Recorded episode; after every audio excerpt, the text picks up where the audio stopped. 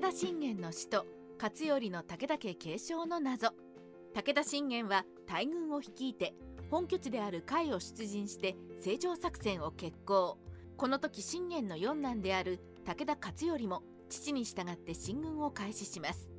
彼は武田本体の筆頭として位置づけられて戦うことを命じられます。さて信玄最後の作戦となった成城作戦で勝頼はどのような活躍を見せるのでしょうか？信玄は甲斐を出発する前に北陸地方へ手紙を出します。この手紙の宛名先は正光寺です。この手紙の中で勝頼と信玄が連名でサインしておりこれは勝頼を武田の当主として内外に知らしめるために行われたのではないかと思います。でなければ2人でサインする必要性がある内容を一向一揆衆のお寺に知らせなければならなかったのでしょうか。角はそんな重要な内容の手紙であれば信玄のサインだけであれば十分だと思いますが皆さんはどのように思いますか？信玄本体に組み込まれる。勝頼は信玄と共に出陣することになります。この時の夫人としては先手衆には赤備えで有名な山形正景などが出陣し勝頼は2番目に位置するように命令を受けます。ここで勝頼は親族衆の筆頭的な扱いを信玄から受けていかに信玄が勝頼に期待をかけているのかが分かります。またこの正常作戦で勝頼は再び信玄から攻め手の大将として攻略戦に参加するようにと命令を受けております。勝頼が先手の大将として戦うことになった戦は二俣城攻略戦でこの戦いの時に勝頼が率いていた武将は親族衆である武田信豊穴山信君など諸将と共に先手の大将として軍勢を率いて戦い大いに活躍しております。三方ヶ原の戦いでも活躍。その後信玄と共に一言坂で徳川軍を追い払いさらに徳川家康が籠城している浜松城を無視して推進していきます。この精神は信玄の策略で徳川家康をおびき寄せるためにわざと浜松城を素通りしたのです。この信玄の行動を知った家康は激怒して武田軍を追撃。信玄は家康が追撃してくるであろうと考えて三方ヶ原で家康軍を待ち受けることにします。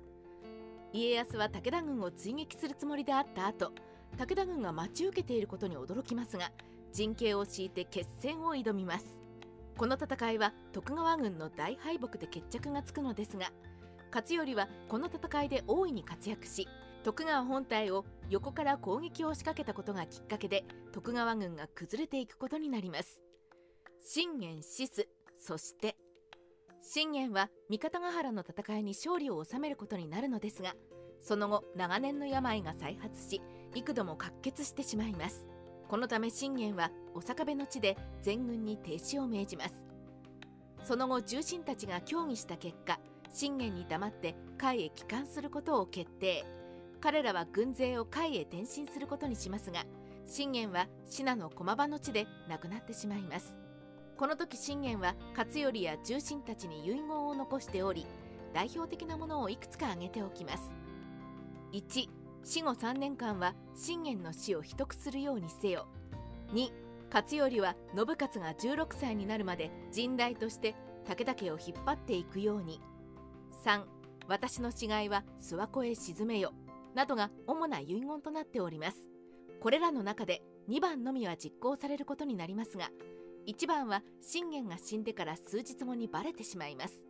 また諏訪湖へ遺体を埋葬するのも重臣たちの協議の上で取りやめることになります。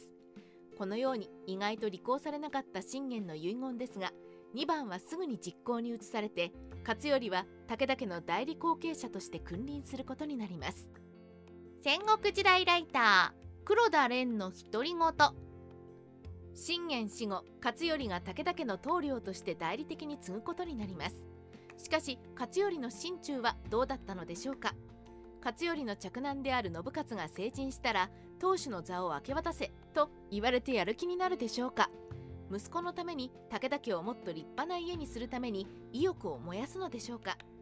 この点が非常に気になりますが未だ解明されない部分でもあります。